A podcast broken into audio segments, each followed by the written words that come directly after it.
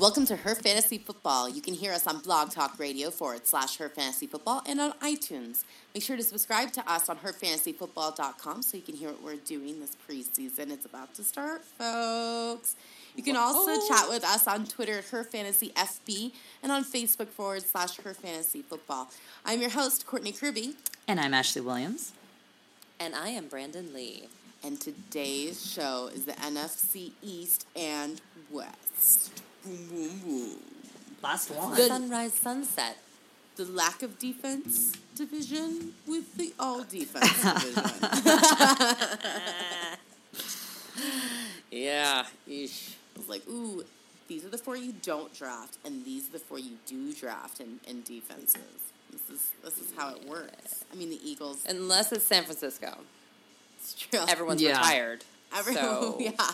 I was watching ESPN today, and they're like, what one play would you take back from the 49ers? And they only presented, like, four options. And I was like, I need more options than this. Like, I would take back the last three seasons. Yeah. Can I do that? Can I take back a whole season? Can I do that? Oh, come on. It was just last season. The two seasons before, they won a lot of games. No, I hate them.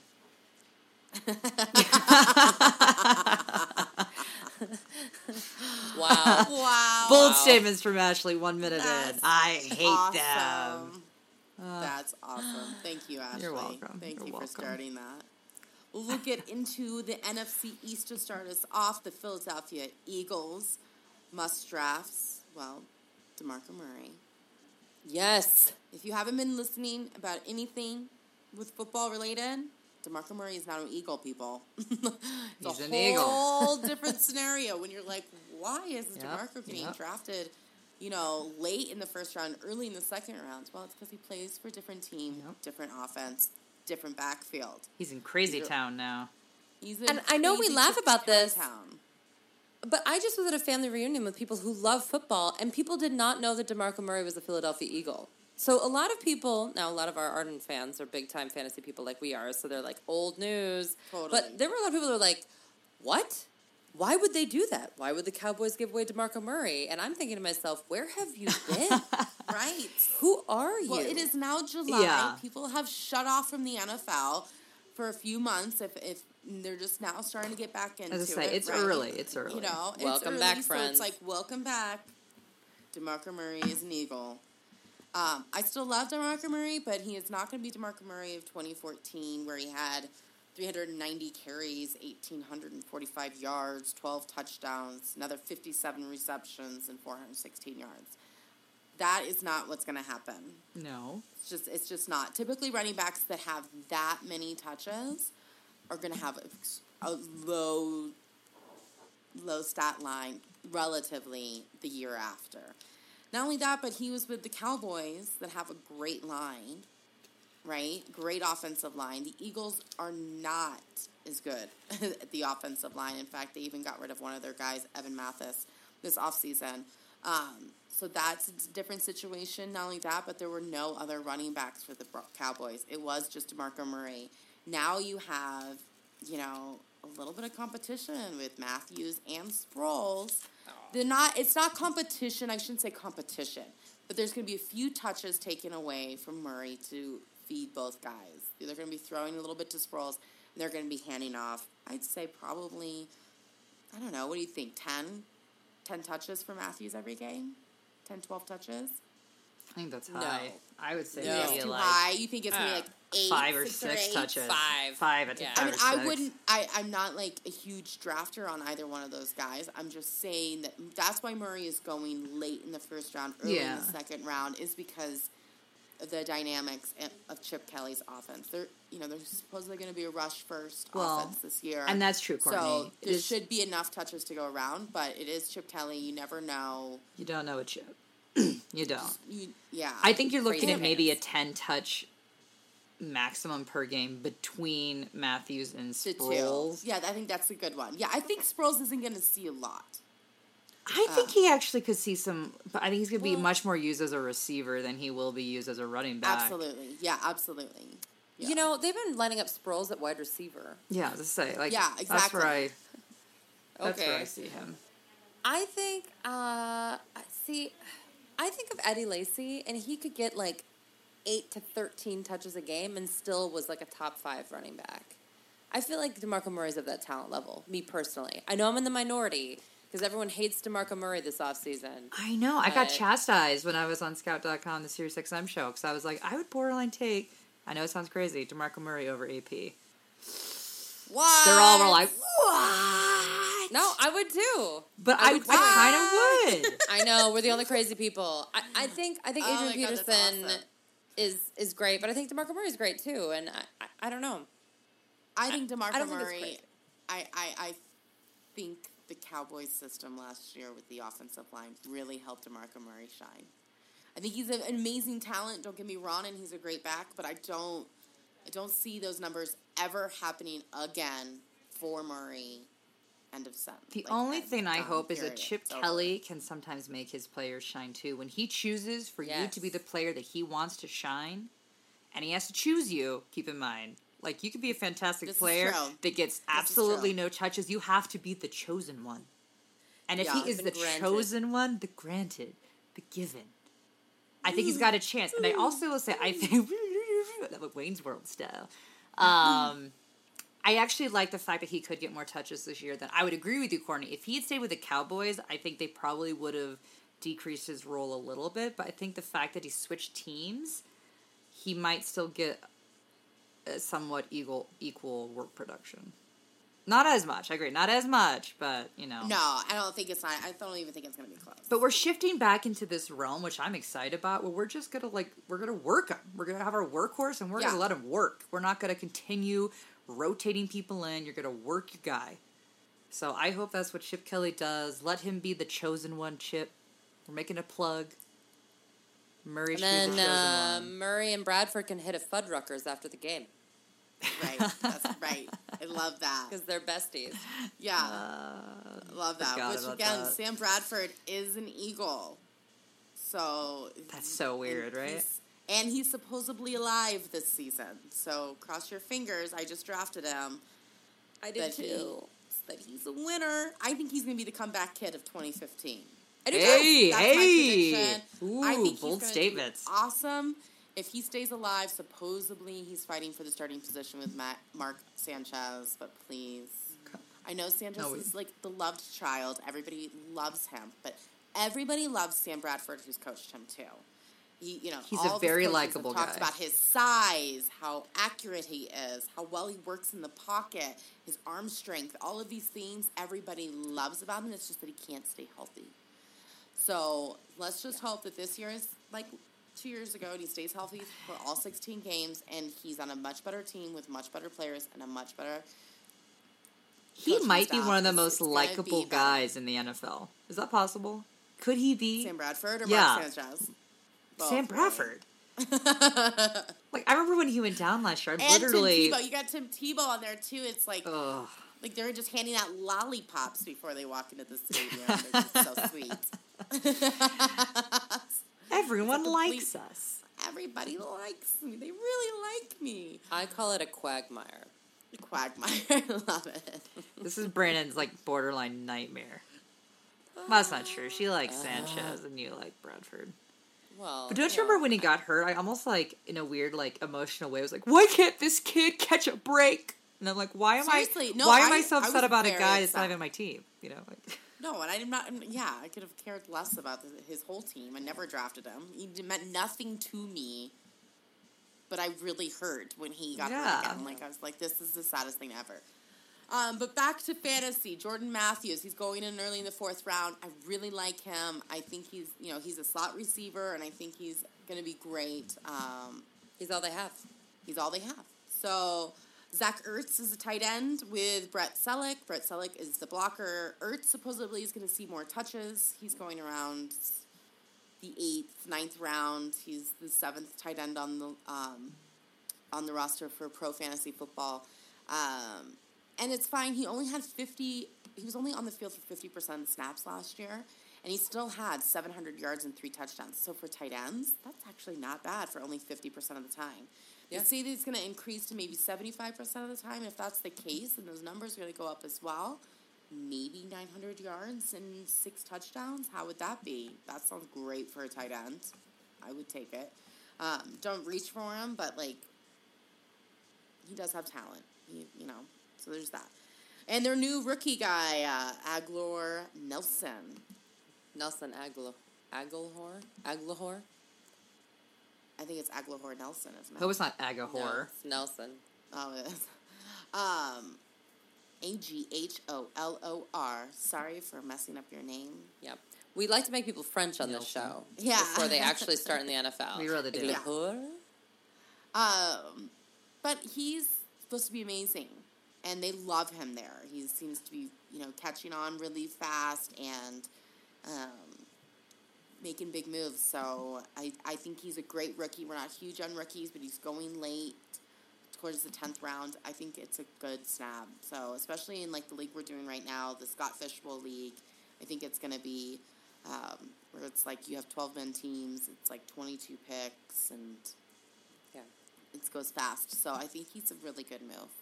So, yeah, that's it. There's Ryan Matthews and Darren Sproles we kind of already talked about, so high risk, high reward kind of situation with Sproles. Really, really late. If a really, really deep league, get him. Agreed. Redskins. Sure. It's funny, when I was, like, doing my write-ups for this team, I was thinking, this entire show is going to be a rant. Because every single one of these teams in these divisions, like, just draws the rant and emotion out of you. In good ways and bad ways, I will say. I know, I hate the Redskins. So. I didn't even think about that. That's good. You know, it is what it is. But, so the Redskins, in terms of some news, I'm sure you guys probably heard about it, but the U.S. District Judge Gerald Bruce Lee, I love his name is Gerald Bruce Lee, anyway, according to the U.S. Patent and Trademark Office, they continue with the cancellation of 6 trademarks owned by the team, which basically means this very well may force the Redskins to change their name. So that's kind of the big hype news right now. Nothing that is super unexpected, I would say. But well, draft musts. No shocker there. Yeah, nope, not really. Take down your Confederate flag.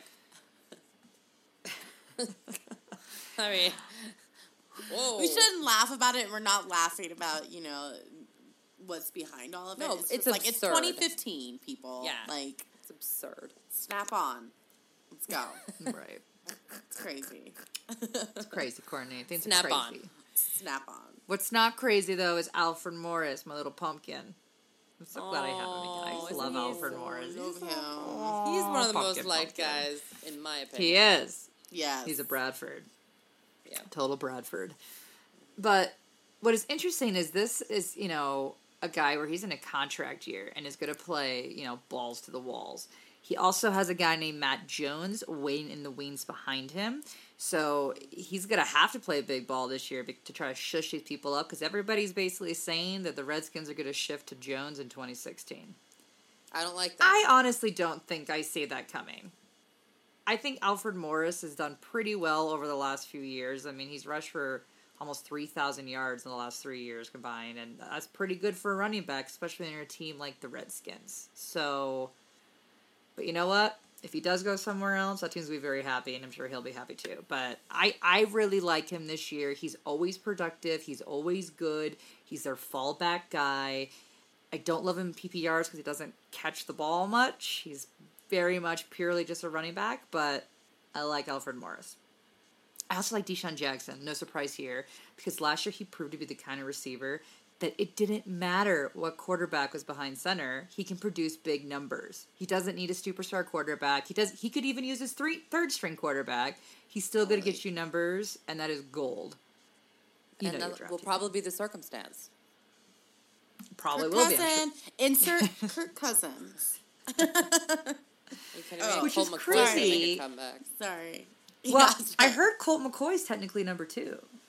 Oh, allegedly. I mean, you know, I gotta believe we can. Cousins. But it goes like RG3, Colt McCoy, then Kirk Cousins. But it's the same 3 guys that were part of the circus last year, so it could be another circus. They're all gonna get hurt at some point. It's gonna be just kind of like mix it up. Yeah. But with that said, I'm actually kind of okay with you taking RG3 in a late round. Yeah, you can get him for free, basically. You can basically get him for free. And what my thought is here is this is a crucial contract year. And you've got Nick Foles, Sam Bradford, and Phillip Rivers, who are all set to hit the free agency market next year. They are looming over him if he does not produce. If he does not produce, they will get rid of RG3. This is like, he's on like last straw here. This is his last chance, you know? So he has to produce. Is he capable of produce? Yeah. If he actually focuses and starts putting in the effort that he needs to, he can. Will he? Thus far, we've been proven that he won't. Tough to say. But I do think it's worth the risk at like a round 15 pick. You know? Why not? I just wrote an article for FanDuel that went up on AOL Sports. And it was my first article to go up on AOL Sports, which was really fun and exciting and really scary. And I love how people just totally... You know, whenever you do a top 10 list, everyone's angry about it. So comments are always like, you're an idiot. And I love that. It's like, yes, nice. But one of the big comments was, because the article was the 10 quarterbacks that have the most to prove in 2015. And I did not list Robert Griffin III. And a lot of people were like, Robert Griffin III. And in my opinion, he's already proven that he's not worth for your time. I mean, I feel like if he is any better at all this year, he will exceed expectations. And that's just not interesting to me. And, like, I also didn't write about Jay Cutler because, frankly, as a Broncos fan especially, I know exactly who Jay Cutler is. He has nothing to prove. You know, and I think that... And he doesn't care about proving things. No. So I think that RG3, where he's at right now, if he does even a modicum better than he did last year, people would be impressed. Yeah. But he has the potential for a few big games. And you're right, Brian. If he, the bar is so low for him right now. I mean, it is like floor. That anything he does above that is going to be great. Not great, but I mean, like, in terms of like, oh, he had a good game. Yeah. Oh, wow. I just like RG3 greatly. You will not see me drafting him. I think the 15th round is way high. I think it would be like 30 rounds. But when you've got like two quarterback leagues and you need someone like on a bye, he's a good guy that can have flashes of brilliance. He'll do it like 2 or 3 games a season where he throws up big numbers. You just have to make sure you got the right matchup and you got to be lucky that you're in that game.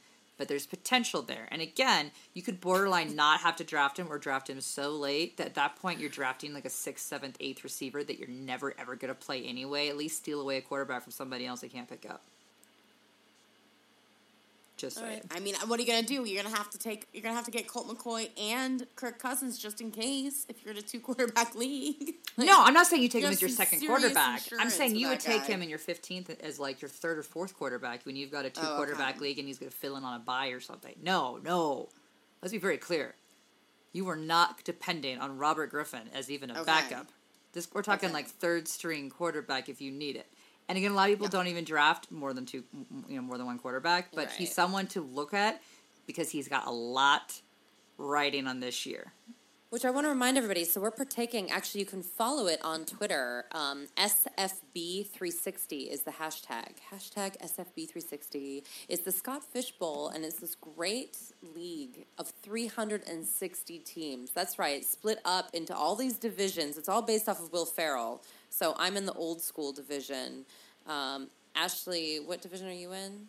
I am in the Zoolander Magnum. That's nice. Yeah. What are you, Courtney? And I'm in Step Brothers, the Prestige. Oh, right. And I'm an old school Mitchapalooza. Yeah. So, so good. And so, anyway, it's really, really fun. And we're playing with one of our fans, and I consider her a colleague, Casey Kasub. She's in my league with me, and it's awesome. But we get to play one quarterback and then a quarterback as a flex. And so when we're talking about, like, having 3rd or 4th quarterbacks, you're traditionally not going to have a 3rd or 4th quarterback. Yes. But if you're in a whack-a-doodle 360-team league, then yes, Robert Griffin III is draftable. Otherwise... Yeah, again, if I was not clear there, you are not depending on him as a backup, as a starter. He is merely there that you pick up to potentially screw someone else over, or be you're in a 2-quarterback starting league and you're using him as a 3rd quarterback to fill on a bye.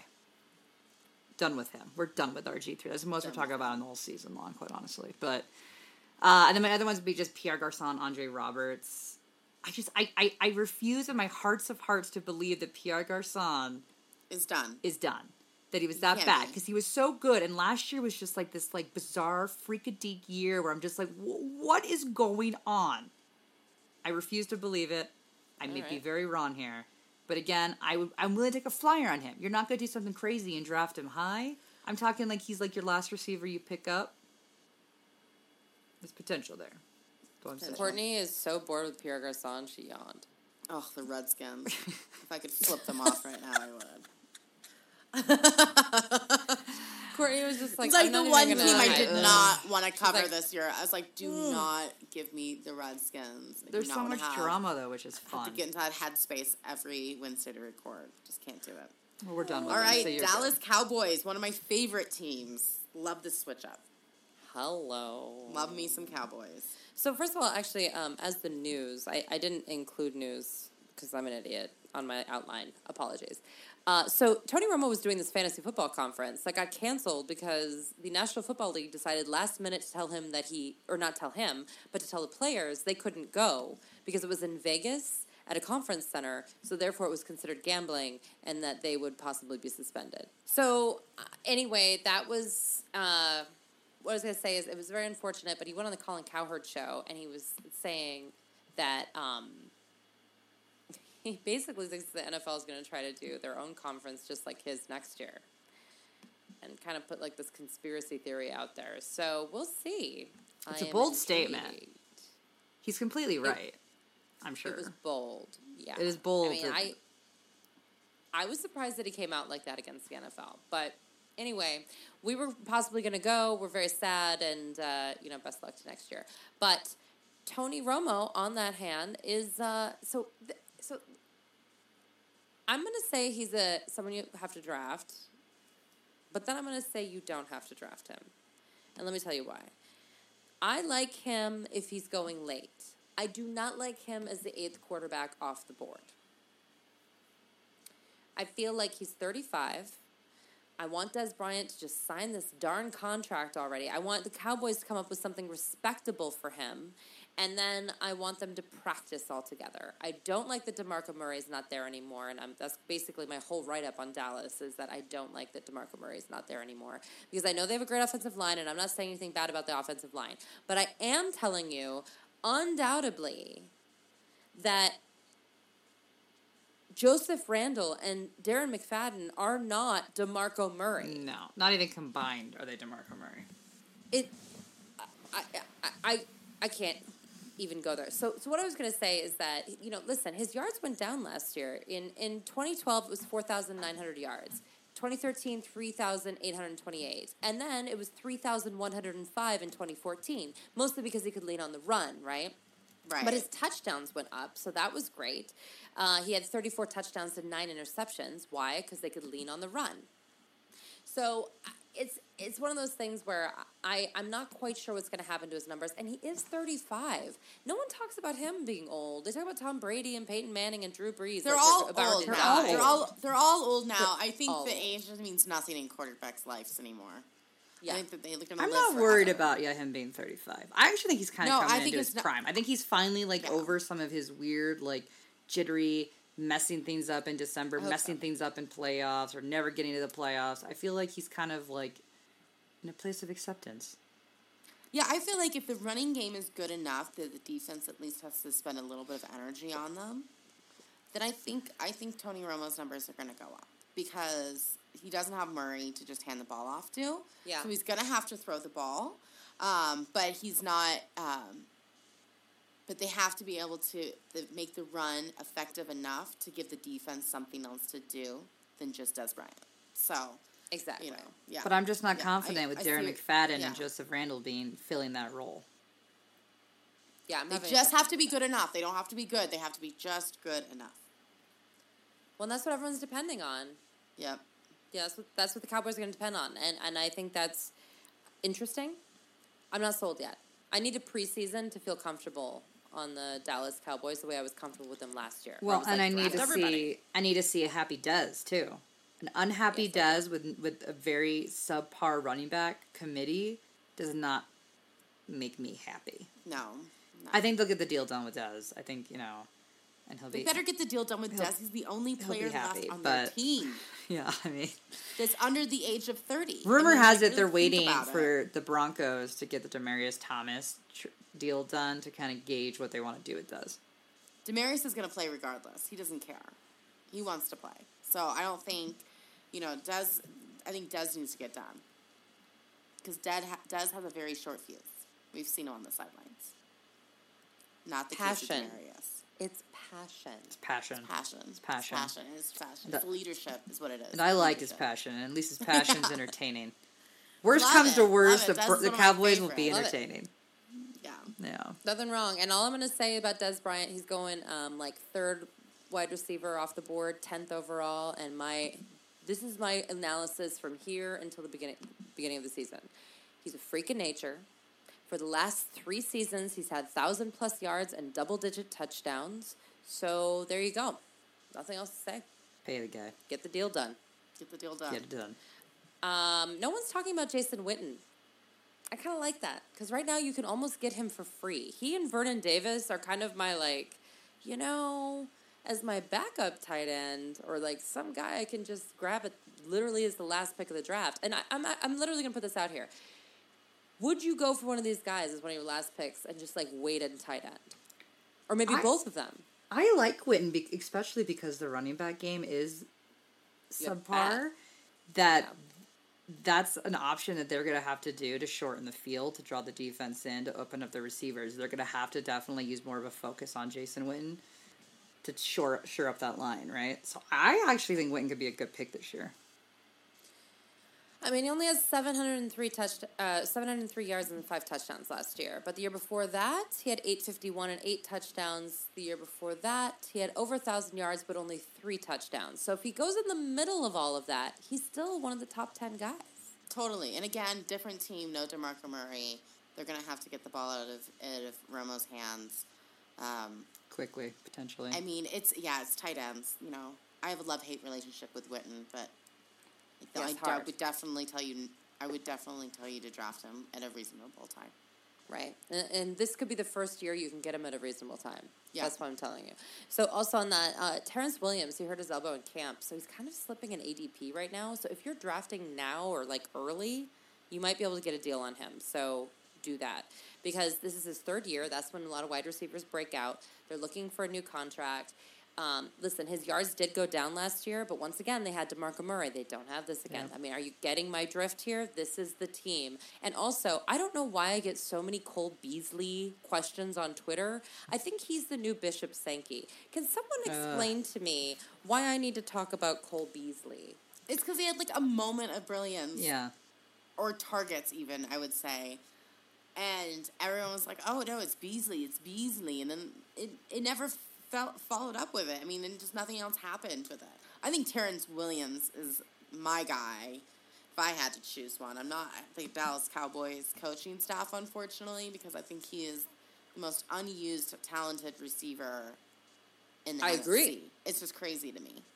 Also, so Cole Beasley got paid. He's getting paid $13.6 million for being Cole Beasley. That's what he signed in the offseason.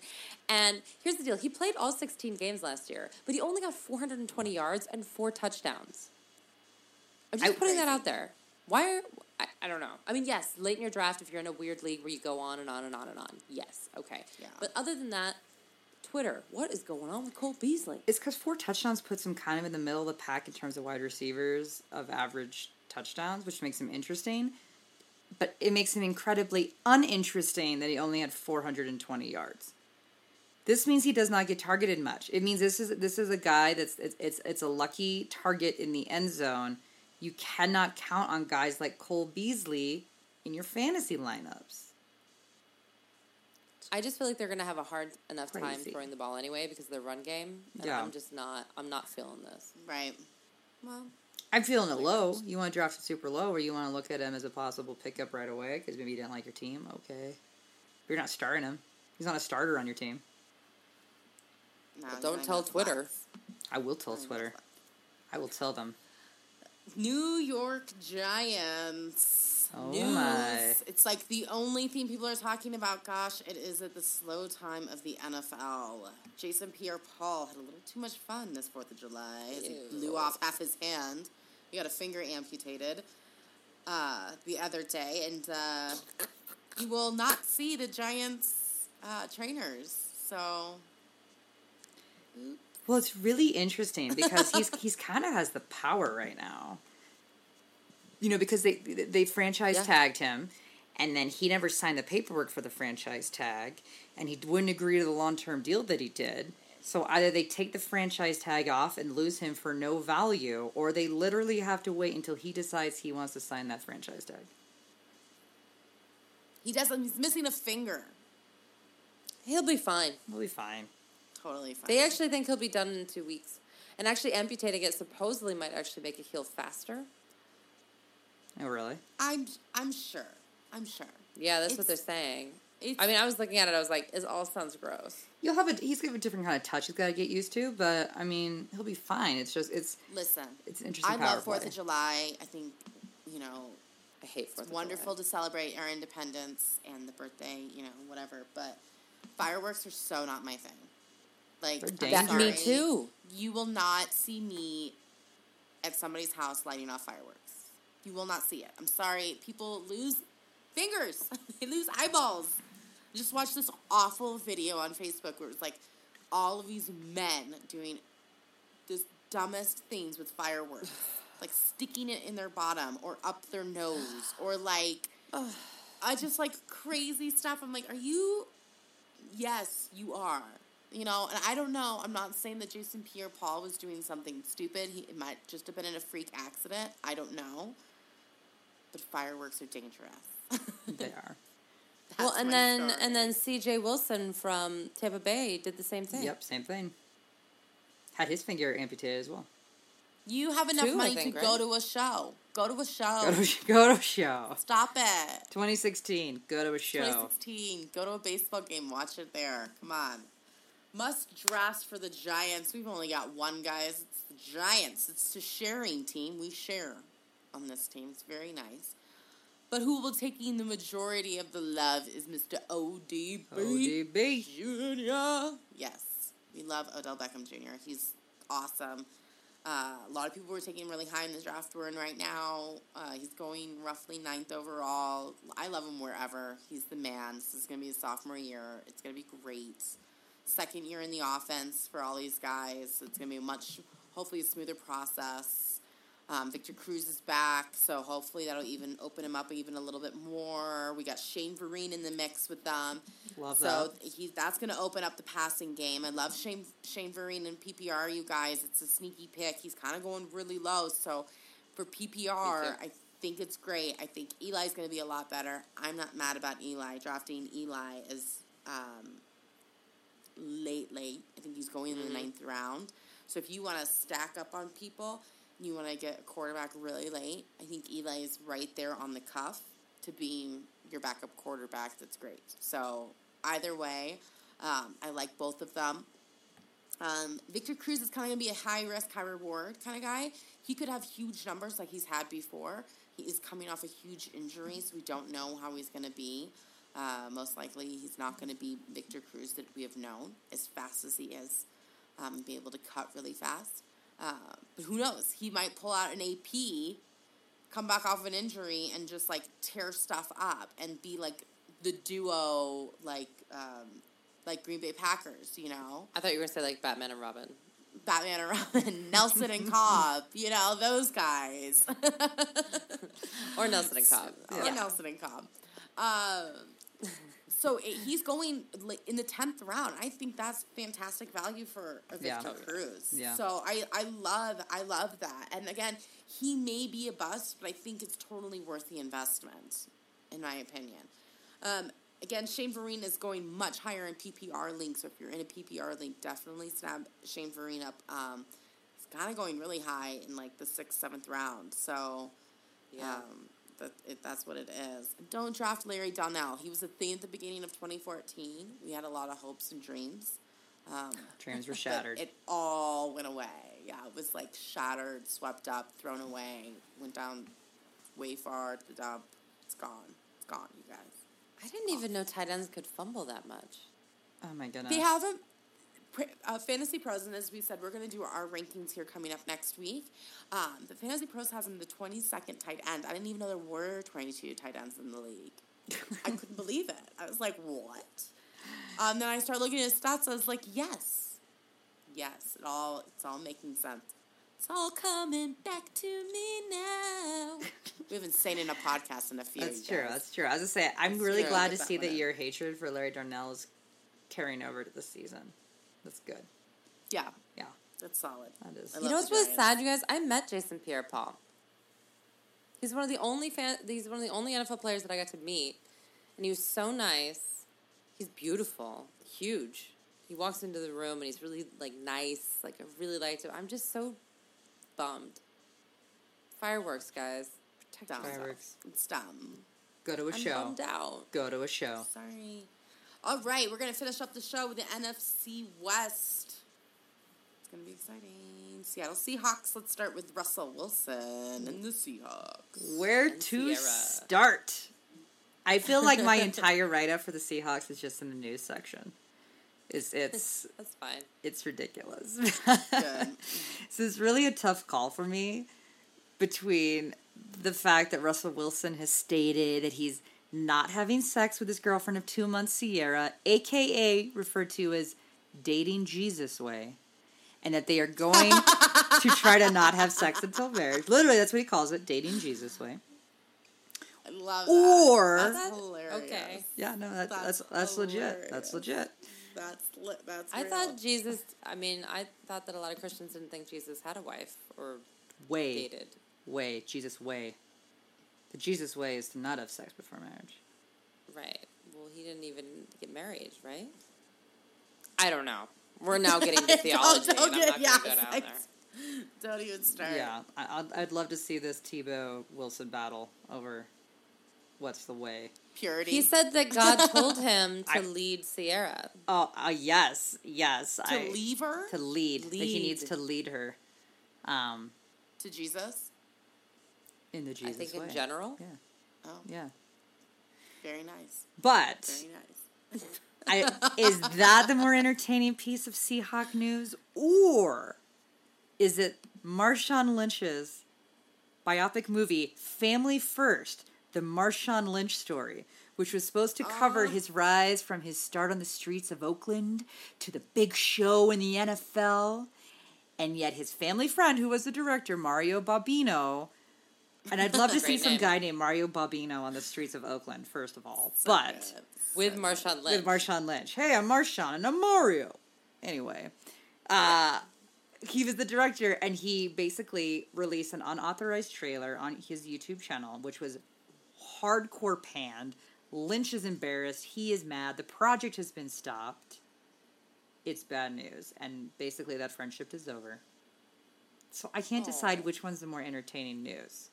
There's the real news about Russell Wilson's actual contract, which actually pertains to football. Yeah, please. So there's that, But even with that, the drama keeps on coming, ladies. So with contract negotiations, they have taken many different turns at this point, right? So he has his early tweets, sub-tweets, all that kind of good stuff. He's got these deep sighs and comments that I've moved before. He has made a bunch of passive-aggressive threats to play baseball, which is actually being fueled by his manager, who really only reps baseball players. Wilson's his only NFL player, so he's kind of running this whole contract negotiation like you would in the MLB, which is not exactly how they're run in the NFL. He's also made some, seemingly nice comments that he'd be happy to play for the Seahawks for $1.5 million or $25 million, which just so happens to be very close to the number that he's countered with during his negotiations. The whole thing is crazy. Seahawks, pay the man. Just pay the man. He's taking you to two back-to-back Super Bowls. And then there's craziness of people. It's rude. Well, it's out of control. Well, then people are trying to say, and I will not buy into this, and everyone knows my feeling on the Seahawks. Anyone's listened to this podcast for even half a year knows my feeling on them, and Russell Wilson in particular. But they're trying to sit there and say that the Seahawks have a whole strategy that you don't need to pay your quarterback. that what they'll do is they'll just do these low-end quarterbacks, wait for them to get out of their rookie year, and then get another rookie quarterback they can pay crazy low. And I'm like, there is no way a Super Bowl caliber team has a game plan of not paying arguably the most important position on the field. It's if so crazy. My name's Brandon, and I'm a Broncos fan. Hello, Russell. Seriously, yeah. No joke. Come retire with us. I know it's only your third season in the NFL. Come die with us. This is where the great quarterbacks come. Hey, right? Come here. Right? I mean, it's something to tell you. It's crazy. But I am going to finish up with even. It's so funny, and I should have tied it in with the Sierra news, but I thought I should throw at least some actual Seahawk fantasy-relevant news, but I have to pinpoint the humor, and I only mention this because Martellus Bennett did not say it in a mean tone at all, that he was poking fun at Wilson for claiming to have someone other than Darrell Bevell in his helmet radio during the Super Bowl after Wilson said God talked to him during the Super Bowl. This came out in an interview that was part of the whole reference to Wilson and finding Christ and dating the Jesus way. That Martellus Bennett, these are quotes. I wonder how loud God has to yell for Russell to hear him / her at the moment in the Super Bowl. Yo, Russell, it's me, God. Can you hear me? Hey, Jesus, is this thing on? Come help your pops out. Jesus. Seriously, Jesus, get over here and turn this thing on for me. Oh, my gosh. That is amazing. Oh, so, God is an old fart who doesn't understand technology. Hey, I can't figure this thing out. Hey, Jesus, help me out. Turn it on. Turn it on. That is brilliant on so many different levels. It makes me want to drop Bennett even higher. So funny. Yes. So funny. Bennett. And it wasn't in a mean way. And Wilson knows it wasn't in a mean way. There's no animosity between them. He laughed about it. It's I mean, how can you not when you've got your, saying Jesus can't figure out turn a mic on. So funny. I love that it's a technology joke. Yeah, I know. Yes. Jesus. Seriously, Jesus. Get over here and turn this thing on for me. I love it. I love it. Wow. Anyway, your must drafts are obviously Russell Wilson, Marshawn Lynch. These are no brainers. Jimmy Graham as well. I'm not sure he's gonna get the same production that he did in terms of the Jimmy Graham that we've thought of, but he's still, your second best tight end or third best. Arguably, I would say Greg Olsen over Jimmy Graham, but he's at least that 2-3 range. So you got to draft him. He's a must draft. But my sleepers are Luke Wilson. He's the backup tight end to Jimmy Graham, but Wilson was really comfortable. Sorry. Russell Wilson was really comfortable with Luke Wilson, right. And can the Wilsons, the Wilsons. And I can see them very easily running some two tight end sets, and then Wilson would actually get open because they're going to double cover Jimmy Graham. So I like that if you're looking at kind of a second tight end situation, I like Luke Wilson. I also like Paul Richardson. So Richardson didn't play a whole lot last year. He got hurt. But he showed immense promise, and he's quick, and I like him breaking open down the sideline with Graham clogging up the middle this year. So I think Richardson's got some potential. Because otherwise, I generally tell you not to really kind of steer clear of the Seahawks receivers, but there's some potential there. There's potential for a sleeper. We're talking legit sleeper, not your third wide receiver that you pick up. Right. Roddy White is a sleeper. Right, sleeper. No, I'm talking a real sleeper. Yeah. When I hear the word potential, I get flashbacks of Cordarrelle Patterson zeroing out. He's not that guy. It's like, oh! Yeah. It'll get you. It's huge bust to the face, yeah. All right, San Francisco 49ers, our favorite team. All right. So I'm going a little bit back and forth in my brain about this. So Carlos Hyde. Luckily, everyone feels the same way that I do, so he's dropping in drafts. So before, when he was going really high, I thought, I don't think so. But now he's going between 17 to 30 even, which is crazy for running backs. He has pretty much been declared the starter. Yes, he's competing with so this is the situation. Carlos Hyde's the bait guy. And last year he was a rookie. He was behind Frank Gore, and they weren't even running Frank Gore. So why would they run Carlos Hyde? It was the weirdest game plans in history. But he cut weight. He came in, and he looks really good this offseason. So I'm pretty confident that he's the guy. They did also bring in Reggie Bush, which is fine, actually, because he's a completely different back. Yeah. And, yes, he'll maybe take some touches. But I don't – you guys, Reggie Bush has been hurt a lot. He just hasn't been a thing for a while. So I'm not that worried about it. And then they drafted a rookie in the fourth round this year, Mike Davis. He's good, but – I still don't think that's going to be a thing. Or Kendall Hunter, who's back from injuries. So I think those are hype trains that you can get off. I think you can get off the Mike Davis and Kendall Hunter train. Just kind of, you know, oops, here's my stop, sorry, and then leave. So I think you can get Reggie Bush late and get him as your handcuff, but I don't think you'll need him. I think it's going to be Carlos Hyde. I think he's come back pretty strong, and they need him. But I also don't hate Reggie Bush, because that team severely needs some veteran leadership. I would like Reggie Bush a lot if Colin Kaepernick was better at the short pass. He's true. He's awful at the dump, and that is Reggie Bush's specialty. But he will be a change of pace back, certainly. And Colin Kaepernick, though, in my draft sleepers... Wow, how the mighty have fallen. Fallen. I'm going to be nice this year. Holy. He is going off the board as like the 20th quarterback. Wow. In like the 14th round. Let me ask you this. Would you take RG3 or Colin Kaepernick?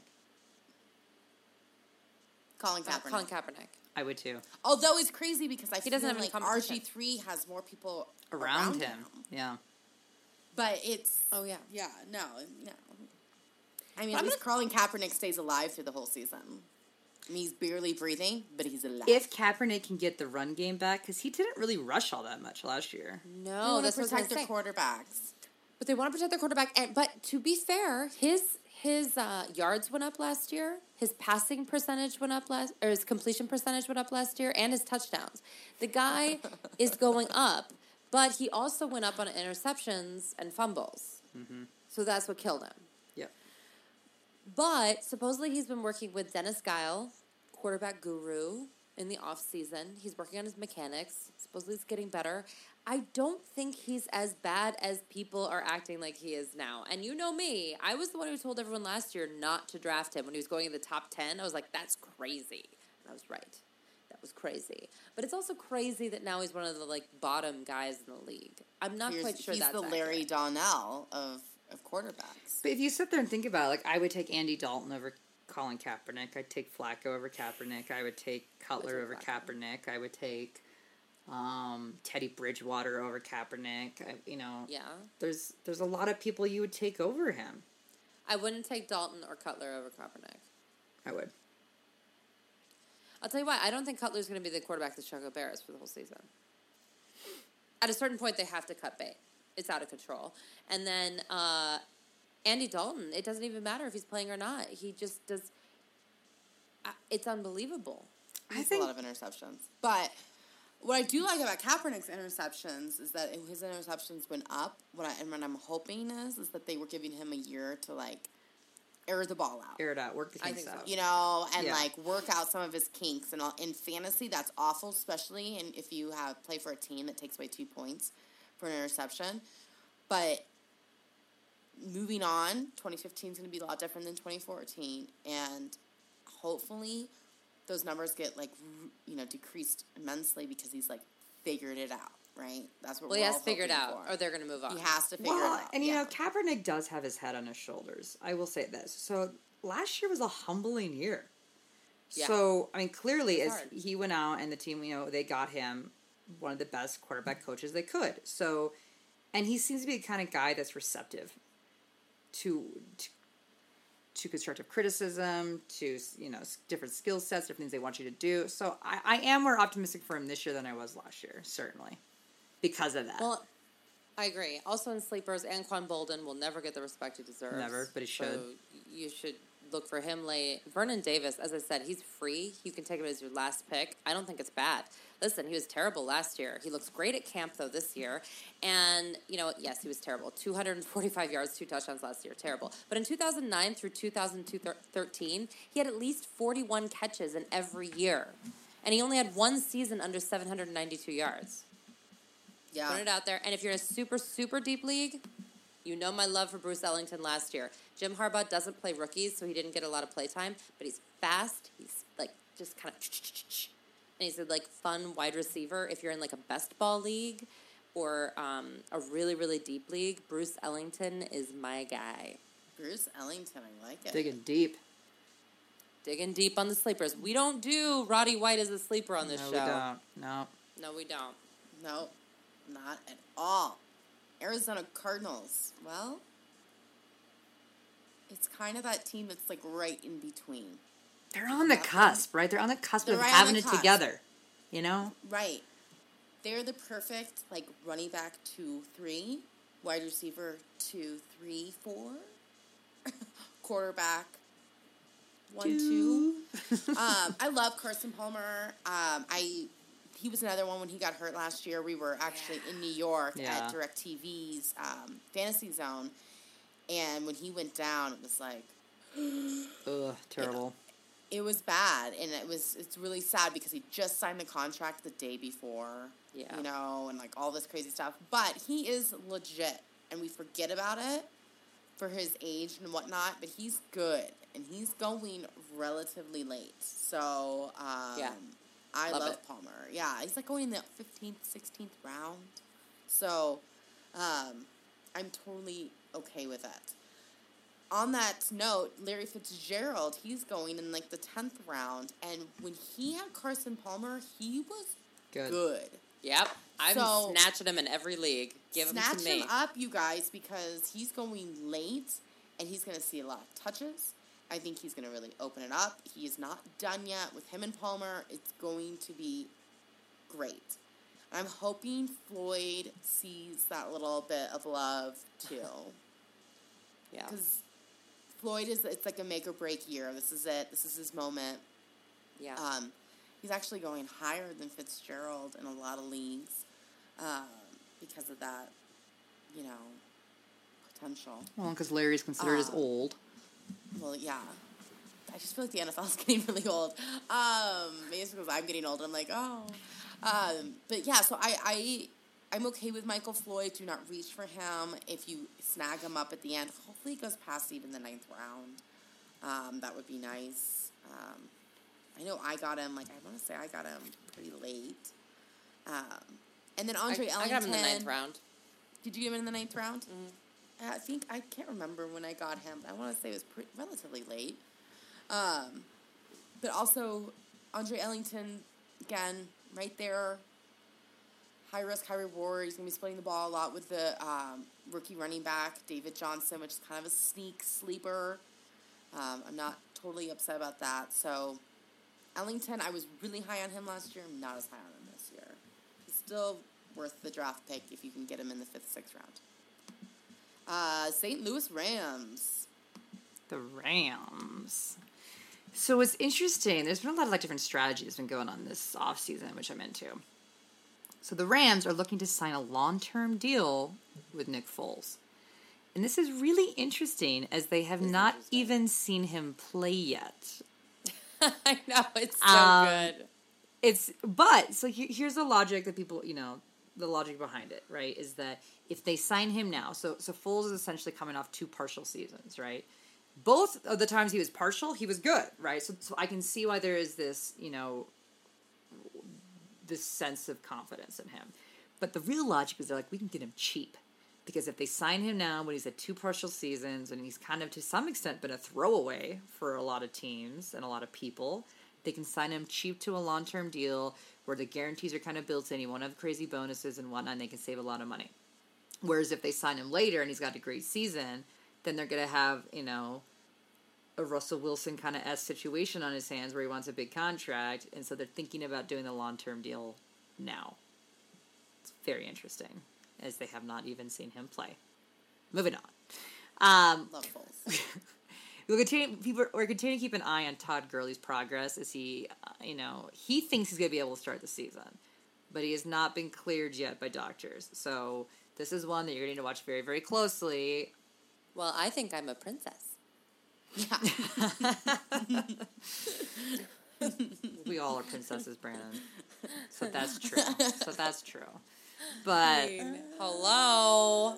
But I like Todd Gurley. And it's possible that I like him because I drafted him. It's very possible. But more importantly, the Rams made a big statement that they are dedicated to not only protecting their quarterback, but opening holes this year, as they drafted 4 offensive linemen in the draft. Yeah, 4. Like, they are making it a priority. You know, they've got a great defense. So the defense is a team that you can always draft Rams defense, but they're shoring up their offensive line, and they needed to big time. So, you know, more than likely he will not be fully ready by the time the season starts, even though he thinks that he will. Be prepared that he won't be. But I'm also not that worried about a timeshare, because they picked him up 10th overall, and running backs in general the last few drafts have not gone super high, or if at all, in the draft. And they took him 10th overall. And they're investing a lot on a guy coming off an injury. He is their guy. They're not going to go to all this effort and have this high of a draft pick to run a committee. Yes, Trey Mason will probably get the start initially while he's figuring the whole, rehab out. But Gurley will be the guy. And then Nick Foles. He's been going fairly low as well. And yes, he's on the Rams. I get this is your argument. I understand that. But don't freak out too much. While he had half of the season last year, he was still able to throw for over 2,000 yards and happened to have over 270 averaging per game. And if you look back at the season prior to that, he had almost 3,000 yards in only 13 games and 27 touchdowns with only 2 interceptions. The fact he only had 2 interceptions, this tells you that he is incredibly accurate. That is so huge. This guy has got the potential to do extremely well. And what I really like is that they're taking him into a system where their wide receivers, those are all, sideline wideouts, deep ball threats, and that is where Foles excels. He excels, with that deep ball. So I'm that was a lot of S's. That was, I know. I got sloppy. Foles excels. Sloppy. Stephen Bailey. I was like, wow. But I do. I really like the fact that these are wideouts. These are deep ball threats, and that's perfect for Foles. Which, these are my sleepers. Whenever I think of sleepers, I always think Rams wide receivers, because they're not guys that you actually, draft, but I think of Rams, Tennessee Titans, and the Jaguars. Those are sleepers. They all have sleepers. Their entire receiving core are sleepers. If I had to pick... Raiders haven't made the cut yet to the sleepers. Not yet. Not quite there. No. Not yet.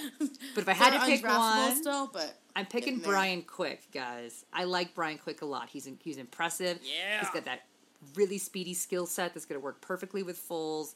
He's the guy. I'm loving Brian Quick. And so, again, when we're talking sleeper, we're talking late picks. We're not talking this is your 4th wide receiver off the board, per se. But you got a pretty good shot with any of those wide receivers off the Rams. So, that's it. Yay. All right. That was good. NFC East and West. It's going to be a good season 2015. Again, guys, make sure you hop over to herfantasyfootball.com. We should have rankings up there next week. Mm-hmm. It's going to be awesome. And we'll make hopefully this year we'll do a little draft kit thing for you, a little draft cheat sheet for your drafts. If you're having a draft soon, this coming weekend or anything, good luck. Have fun. Look for buys, and kickers matter, okay? Hop over and chat with us on Twitter at HerFantasyFB, and chat with us on Facebook / HerFantasyFootball. You can check us out on Blog Talk Radio and on iTunes if you'd like to hop on there. Give us a nice little love you, 5 stars. That would be fantastic. Oh, yeah. Thanks for listening. Until next time, no more faking it.